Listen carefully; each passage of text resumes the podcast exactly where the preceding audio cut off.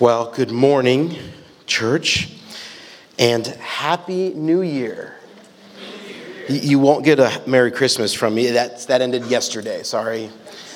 But it is the first Sunday of the year, so I'll give you a happy new year. Uh, most of you know me, but if, uh, if you're new around here and you don't, I'm Kenny. I have the privilege of serving as a part of the staff team here uh, at the Grove Church, and um, I am a church planting resident uh, here. This morning, uh, is going to be sort of a part two to last week's sermon. Uh, but if you weren't here, you hadn't heard that, you'll, it won't be uh, hard to, to follow. Um, and then next week, Pastor Caleb will, will launch into our preaching uh, plan for 2024.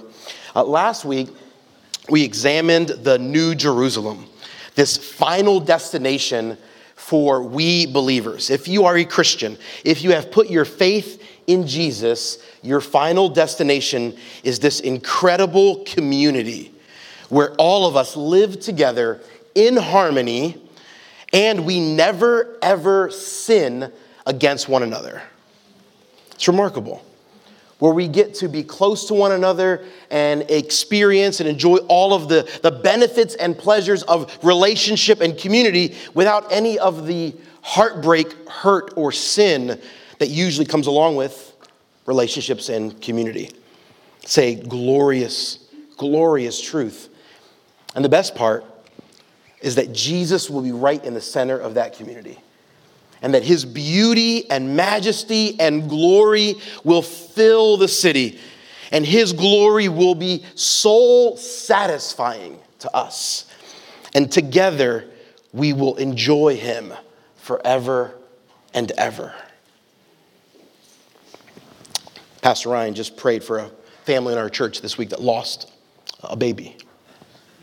And um, as a father, I don't think I have any, I don't think there's anything inside of me that I can't wrap my mind around that. I can't.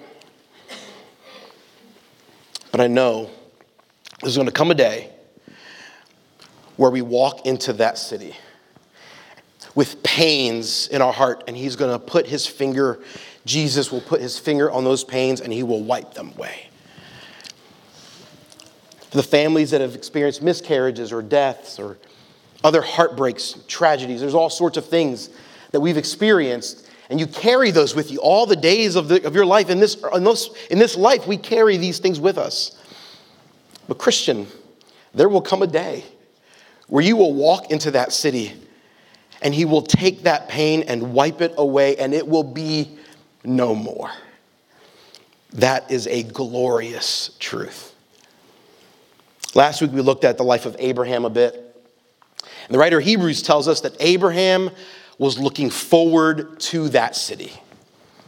A- Abraham's got a pretty great resume. He's the great patriarch of old, he's the, the founder of, of faith, the father of faith. There's a lot of things that could be said about Abraham, but the author of the book of Hebrews thinks that the most noteworthy thing about Abraham is that Abraham was looking forward to a city.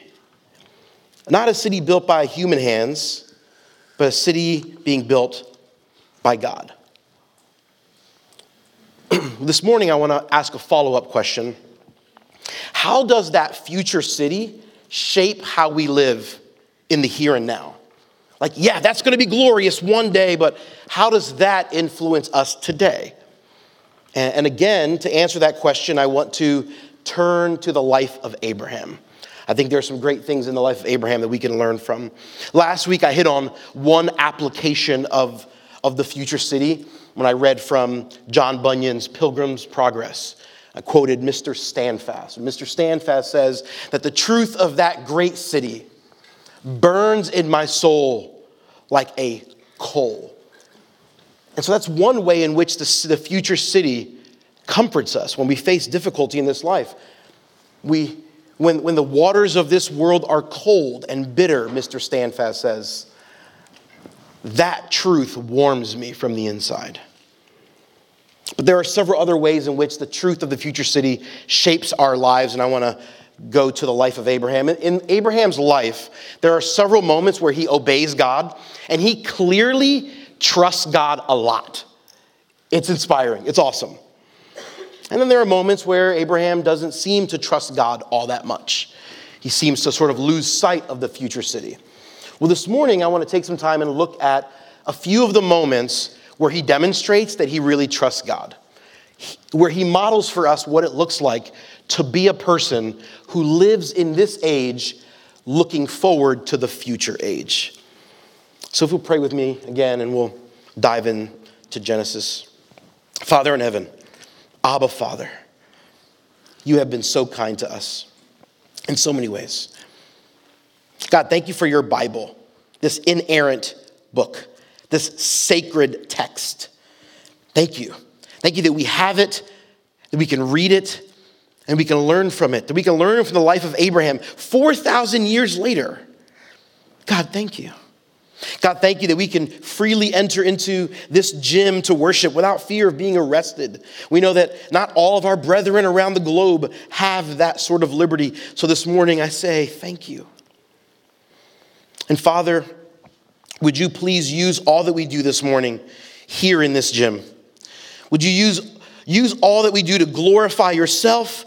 And Lord, would you use all that we do to mold us, to shape us, to make us to be more like your son, Jesus.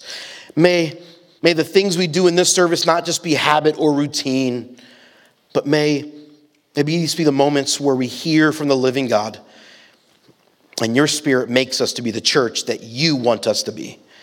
I ask these things in the matchless name of Jesus. Amen. If you have your Bibles, turn to Genesis 13. We're going to look at a few sections of Genesis 13 and 14. Many of you are very familiar with Abraham in many ways, probably, of course. Uh, but his name was not originally Abraham, as many of you already know. His name was originally Abram. And so in Genesis 13, he is called Abram. The, the name change happens later. Last week I mentioned that Abram and his family had been living in the city of Ur. They migrate to Haran, and then they migrate southward into the land of Canaan. And Abraham's got an entourage with him. His entourage, as I, I mentioned last week, is, is probably into the thousands of people. I think sometimes we think about Abraham the way we teach it in Sunday school sometimes, it's sort of like he's kind of this vagabond by himself in the wilderness. No, he's, he's actually kind of like a sheik. He's kind of like a, he's like a king unto its, a mini nation unto itself. It's thousands of people in Abraham's entourage with him. And they go down into the land of Canaan. And the reason they go down into the land of Canaan is because God told him to go down into the land of Canaan and land of Canaan. In the previous chapter, in Genesis 12, uh, Abram is in the land of Canaan for a bit, and then there's a famine in the land, so he leaves. He goes down to Egypt, and he has one of those moments where he doesn't quite demonstrate that he trusts God, and he ends up getting kicked out of Egypt, and so they're back in the land of Canaan. And that's where chapter 13 picks up. In the first few verses of chapter 13, we see that Abraham also has some family with him. In particular, he has his nephew Lot with him in this entourage. And a squabble arises between Abraham's uh, servants and employees and Lot's servants, servants and employees. So look at Genesis 13, verses 5 and 6 with me. It says, Now Lot, who was traveling with Abram, also had flocks, herds, and tents.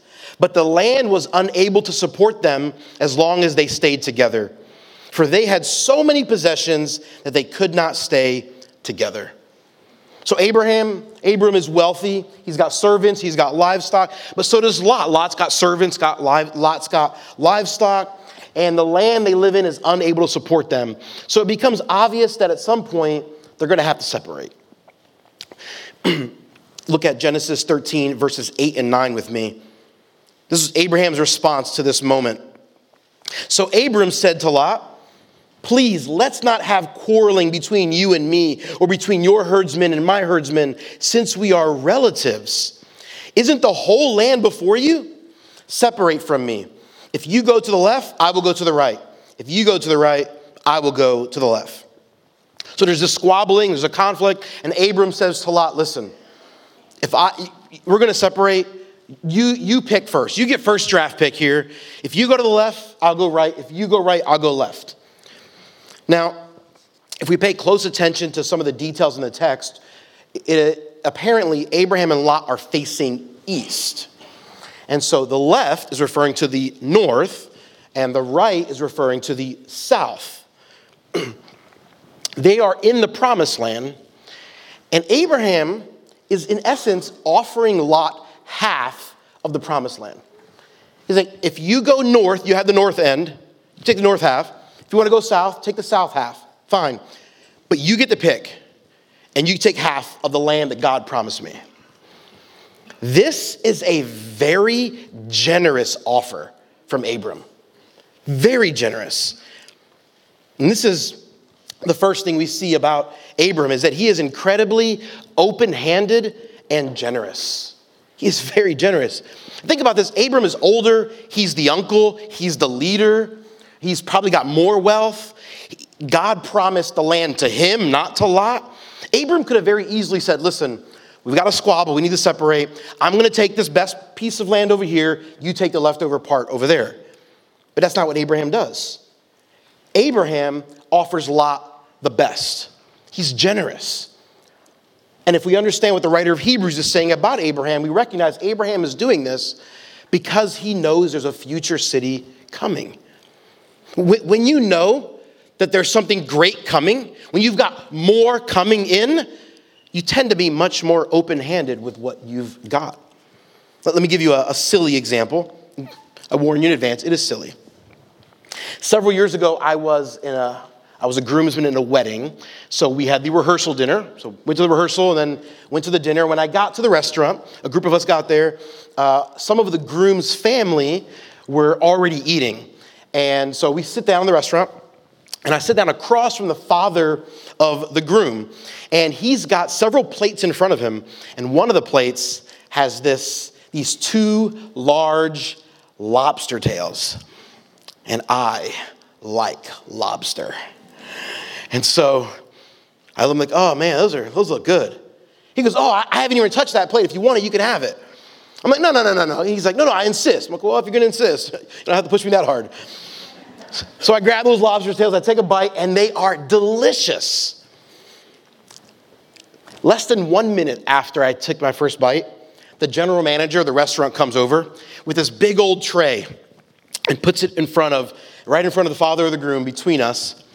And uh, this tray has got on it more lobster tail, jumbo shrimp, buffalo wings, fries, mussels, onion rings, mozzarella sticks, and these little crab cakes like on a, like a slider roll.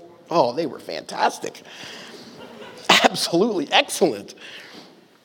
And I looked at the father of the groom. I said, Bro, this is great. Thank you. He smirks and he goes, Yeah, I didn't mind giving you those two lobster tails because I knew I had a lot more coming. I know that's a silly illustration, I warned you. But I think in some ways that kind of illustrates what happens in our hearts when we are confident that we've got more resources coming. We tend to be open handed, we tend to be generous. And this is how God wants his people to live. This is how Abram lives. He makes this incredible, generous offer to Lot. Because Abram knows there's coming a day when he's going to live in a city where he's got everything he could ever possibly need. Go ahead, take the land lot. Take it. Deuteronomy 15, God says this to the Jewish people Do not be hard hearted or tight fisted toward your poor brother. Later in the same chapter, in verse 10, he says this it's Deuteronomy 15 10. Give to him. Do not have a stingy heart when you give. And because of this, the Lord your God will bless you in all your work and everything you do. The people of God ought not be hard hearted or tight fisted or stingy. We ought to be tender hearted, open handed, and generous. You notice the last part of that verse, Deuteronomy 15:10, says, "The Lord your God will bless you." I think sometimes some of us are a little queasy or uncomfortable with the idea of rewards. Those of us who are kind of like in reform circles or Baptist circles, or those of us who are more conservative Protestants, we, we get a little bit concerned about the idea of doing something to get something from God because it feels a little prosperity gospel ish. You guys with me? You ever felt that? Like, I just give and I don't expect anything in return. But God in Deuteronomy says, Give and I will bless you back. Now, to be clear, we, we disagree with the prosperity gospel preachers. We reject that theology. If you're not familiar with the prosperity gospel, that's, these are preachers that would say, if you give to God and you're generous, then God will definitely give back to you in this life. He'll give you health and wealth and influence, money, houses, cars, stuff, whatever. Okay, let's make it clear, we disagree with that theology around here. But those preachers are not 100% wrong. God will reward us. His word promises that. What the prosperity gospel peeps get wrong is the timing. They get the timing deadly wrong. God will definitely reward us, but not primarily in this life. That may happen sometimes, but our rewards primarily will be in the age to come. We are to be generous, open handed, give sacrificially, joyfully, knowing that when we get to that future city, there will be great rewards for us.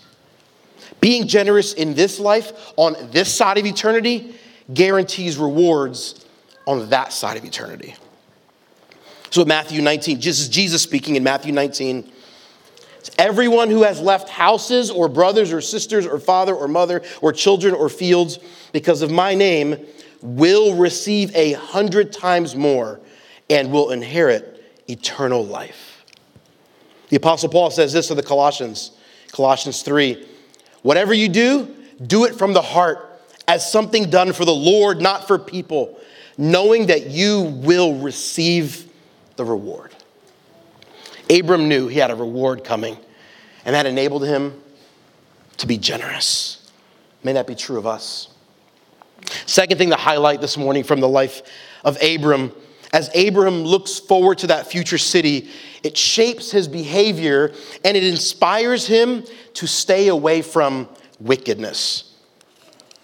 Back, back in Genesis 13, look at the rest of the story with me. Genesis 13 10 says this Lot looked out and saw the entire plain of the Jordan as far as Zoar was well watered everywhere, like the Lord's garden in the land of Egypt. Lot's looking out and he sees, man, it's, it's, it's nice out there. This was before the Lord destroyed Sodom and Gomorrah. So Lot chose the entire plain of the Jordan for himself. Then Lot journeyed eastward and they separated from each other. Abraham makes this incredible, generous offer take the north half or take the south half, whichever you want. And Lot actually takes neither of them. Lot goes eastward. Now, in the book of Genesis, three other times before Genesis 13, someone is mentioned as going eastward. And in every in all three of those cases, that person was going away from God towards sin and ended up in some ruin. So if you're the original audience hearing this read, and you hear that Lot went eastward, you would likely go, oh, No, don't do that, Lot. Don't go east. That never goes well. Abraham's being generous with you. Don't do it but it was luscious. It was green. Remember, there had been a famine in Canaan. So Lot's looking out and you're going, over there, east, oh, that looks good. I mean, yeah, Sodom and Gomorrah are there. It's wicked. There's a lot of disgustingness going on over there, but it's just luscious. And you could almost even see, you could even see Ab- Abram justifying going that direction too. He, he but listen, we can't live in this barren land. I mean, you know, maybe it's not that bad. I mean, I got to take care of my family, right? But Abraham refuses to go east. Abraham, you get the sense, knows it is better to live in a barren land than to be a part of wickedness. Church, it is better to go hungry and die than to engage in wickedness. Abraham knew that there was a great city to come. Lot has, has his eyes on these two wicked cities, Sodom and Gomorrah. But Abram is looking forward to a better city, the new city, and that shapes the way he lives. Third point, third observation from the life of Abram this morning Abram is a man of great compassion. We see this multiple times in Abram's life, actually. We see it in Genesis 14. Sometime after Abram and Lot separate, uh, four of the cities of the region band together. They kind of have this military coalition, and they wage war against the other cities of the region. So there's a bunch of cities in the region. Four of them band together to fight the rest of them. And two of the cities that are getting attacked are Sodom and Gomorrah, these two wicked cities that Lot ends up living in. Look at Genesis 14, verses 11 and 12. It says, The four kings took all the goods of Sodom and Gomorrah and all their food and went on. They also took Abram, Abram's nephew Lot and his possessions, for he was living in Sodom. So these four cities, they attack, they plunder Sodom and Gomorrah, they take a bunch of stuff, and they take hostages, and one of the hostages happens to be Lot. Later in Genesis 14, uh, Abram gets wind of this, and so Abraham gets his, gets his militia together. In verse 14, it says that he got 318 trained men. These are, these are not the sheep herders. Make it clear, this is, these are the special ops guys. These are the Navy SEALs of Abraham's nation. 318 of them, and they go after Lot. They wage, they wage a fight, and they win. Now, Abram easily could have said, Listen, I can't, I can't put myself in danger. I mean, if I die, the promise dies with me. I mean, I'm the one through which God will bless all the nations. I'm too important. I can't put myself at risk. But Abram, who loves his nephew, has compassion on his nephew, goes after him and puts himself in danger. Even though Lot clearly doesn't deserve it. It would have been easy for Abram to go, see, consequences of your sin, get what you deserve. That's not how Abram responds. He could have, would have been a righteous thing maybe. Instead, Abram extends mercy and compassion. Abram is looking forward to a city. And what does he see in that city? A city populated with people who don't deserve to be there. We're going to be in the New Jerusalem, and none of us deserve to be there. The only reason we will be there is because God has extended compassion and mercy to us. Abram understands this. God had rescued him from the pagan lands. He recognizes this is mercy undeserved from God to me. Who am I to withhold that from someone else? Church, when we see others in danger, when we see others suffering, even when they've brought it upon themselves, our first reaction ought to be compassion. Certainly, there's a time for righteous accountability.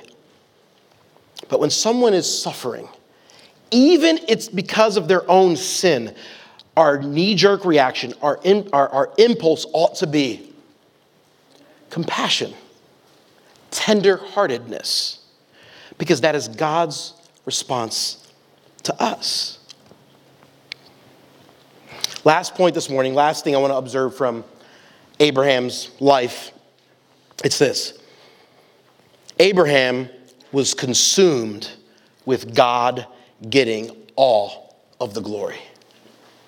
Here in Genesis 14, Abram's militia, they go get Lot, they fight, they win, and they bring back all the hostages and all the stuff that was stolen from Sodom and Gomorrah, and they bring it back, and they, they're in this valley in between the cities. And when he gets back from the battle, Abram meets this man named Melchizedek, which it's this is unbelievable, glorious moment that we don't have time to talk about this morning.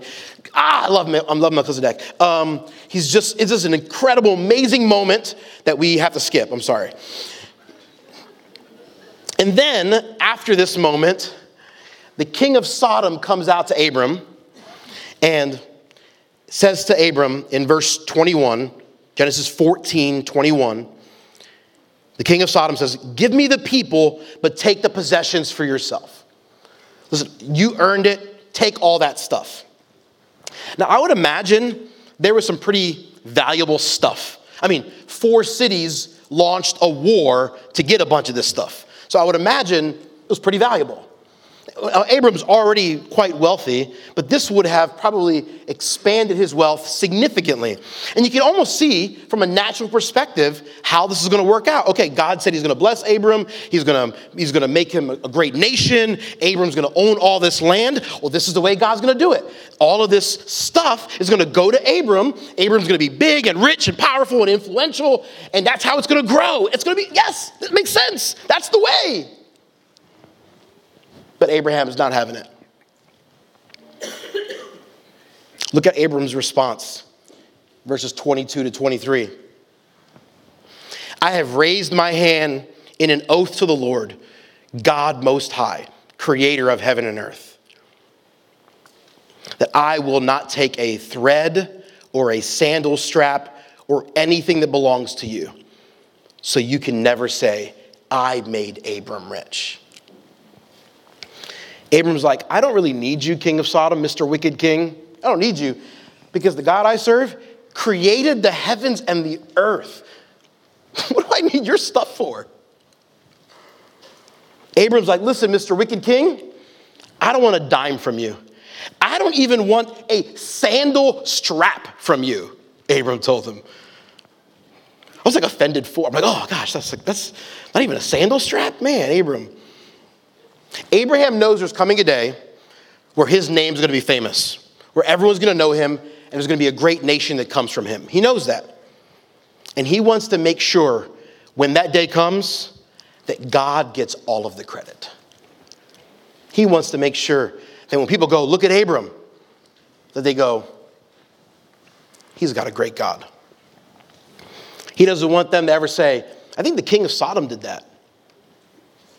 Abraham wants people to see God. He is consumed with the glory of God. He cares about God's reputation more than wealth or power or land or influence. He cares about God's name being made great.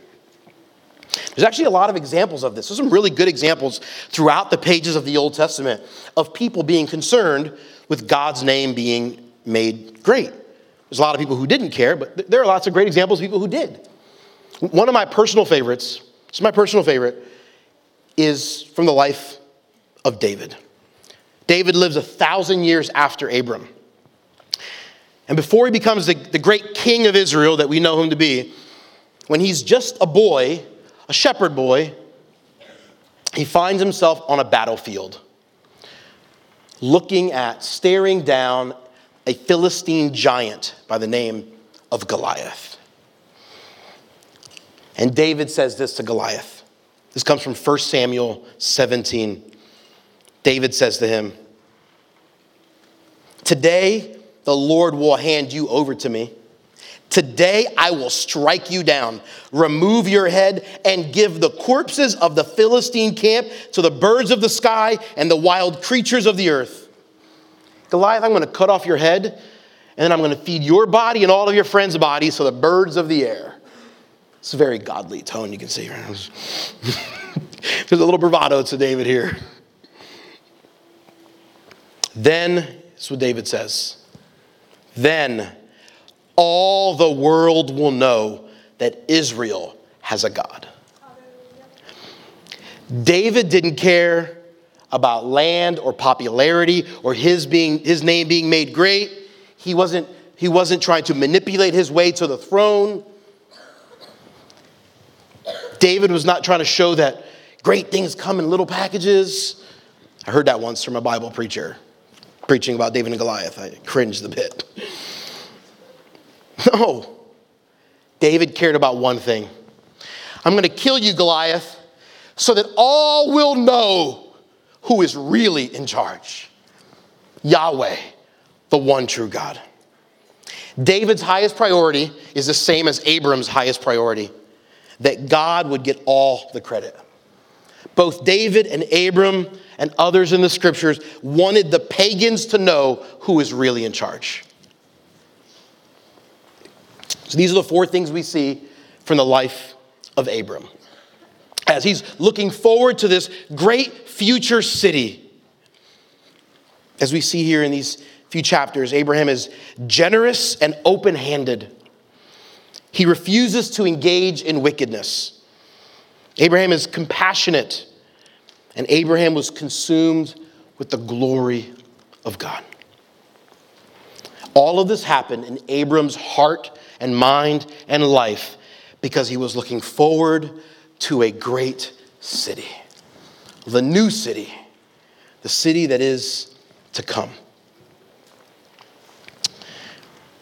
And this will happen to us as well.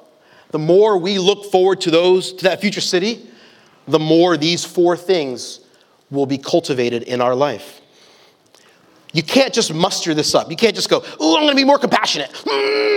Like, it didn't work that way. That's not how it happens. If you find yourself not living these four things out well, it's because you've taken your eyes off of the prize. And the more you recalibrate your eyes, the more you think about, meditate about, meditate on, the more you are consumed with the reality of the future city, the more these four things will grow in your life, almost accidentally. Abram did this, and he did it well, but he didn't do it perfectly all of the time. There are moments where Abram failed miserably. There are moments in Abram's life where he clearly takes his eyes off the city and he then begins to make bad decisions. There are moments like that in Abram's life. So, Abram is not the best example to follow. He is a good example, but not the best. There is a better one. The Bible tells us about someone who is always these things, always looking forward to the future city. And you know the answer it's Jesus. Jesus is far more generous than Abram. Jesus gave his life, suffered an incredible death so that we could be with him in the future city. And Paul says in Romans that Jesus, because of his work, we are heirs of God and co heirs with Christ. Jesus is generous. Jesus refused to engage in wickedness. He never has a moment of failure. He never has a moment where he takes his eyes off the prize. We read last week in Hebrews 12, where it says that for the joy set before him, he endured the cross. He has the joy in sight, and he goes after it. He never takes his eyes off the prize. He does what needs to be done so that we could be rescued.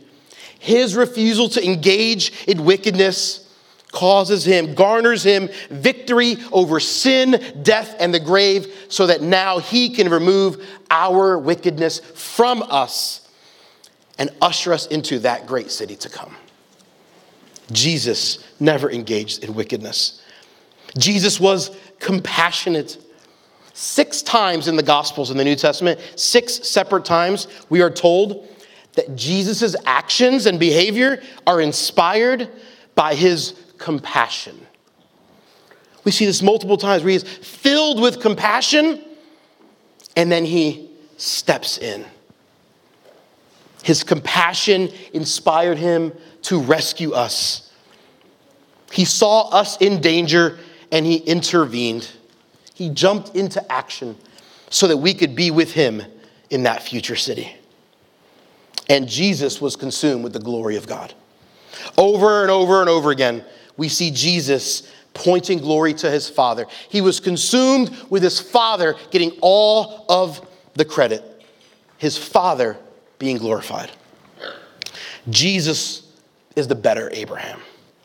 Abraham is a good model for us. Jesus is the better model for us. And because of what Jesus has accomplished on our behalf, because of his love and mercy towards us, because of what Jesus has done, because of what he has accomplished, we will be with him in that future city, living together in perfect harmony, together treasuring Christ forever and ever and ever. May that truth inspire you and strengthen you forever and ever. Amen. Would you pray with me? Father in heaven,